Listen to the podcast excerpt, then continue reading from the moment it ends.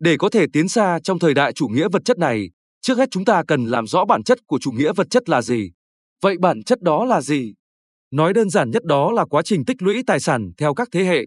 Đời ông bà tích lũy tài sản rồi truyền lại cho đời cha mẹ chúng ta, rồi họ lại phát triển thêm tài sản và truyền lại cho chúng ta. Đến lượt chúng ta lại phát triển tài sản nhiều hơn nữa rồi truyền lại cho con cái. Cứ tiếp tục quá trình ấy đến vô tận. Bạn có thể thấy, nếu duy trì được tinh thần làm giàu liên tục qua nhiều thế hệ, một số gia đình sẽ trở nên cực kỳ giàu có khi tài sản của họ bằng hàng ngàn, hàng triệu người gộp lại. Không ai giàu ba họ, nhưng thực sự với sự đào tạo và dạy dỗ con cái nghiêm khắc ngay từ bé, việc giữ vững sự giàu sang qua nhiều thế hệ là rất bình thường và phổ biến ở các gia tộc Do Thái như nhà Rothschild và Morgan. Kết quả như chúng ta đã biết, 10% người giàu nhất chiếm giữ tới 90% tài sản trên toàn thế giới. Và 90% con người, trong đó có thể có chúng ta đang chia nhau miếng bánh 10% tài sản còn lại. Đó là hệ quả tất yếu của quá trình tích lũy tài sản. Người giàu ngày càng giàu hơn và ăn chiếc bánh ngày càng to hơn. Còn với những người không biết cách tích lũy tài sản hay không duy trì tinh thần làm giàu được qua các thế hệ sau thì đành chấp nhận chia nhau miếng bánh nhỏ.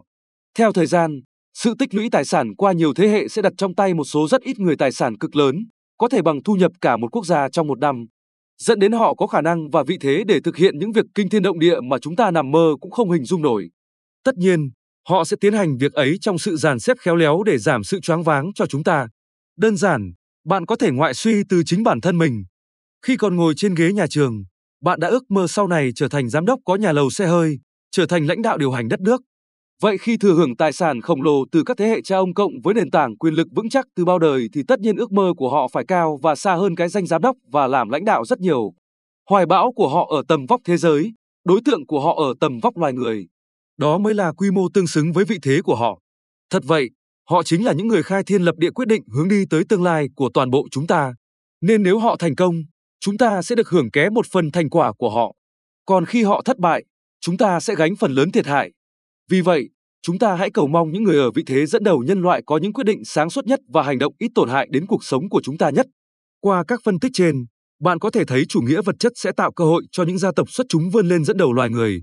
Nếu không có quá trình tích lũy tài sản qua nhiều thế hệ, sẽ chẳng có gia đình nào đủ khả năng quyết định vận mệnh của nhiều gia đình khác. Tuy nhiên, tích lũy tài sản và chủ nghĩa vật chất là xu hướng không thể đảo ngược trong quá trình phát triển kinh tế và văn hóa của con người chúng ta.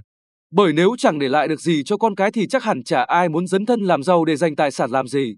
Nên thay vì thất chí chấp nhận sống như 90% người khác, bạn vẫn có thể trở mình và bỏ qua nhóm 10% người giàu nhất để được ăn miếng bánh to hơn. Còn về lý do tại sao nên bò thay vì chạy, mời bạn tìm hiểu tiếp ở bài viết sau. Chúc tất cả chúng ta bình an và sức khỏe.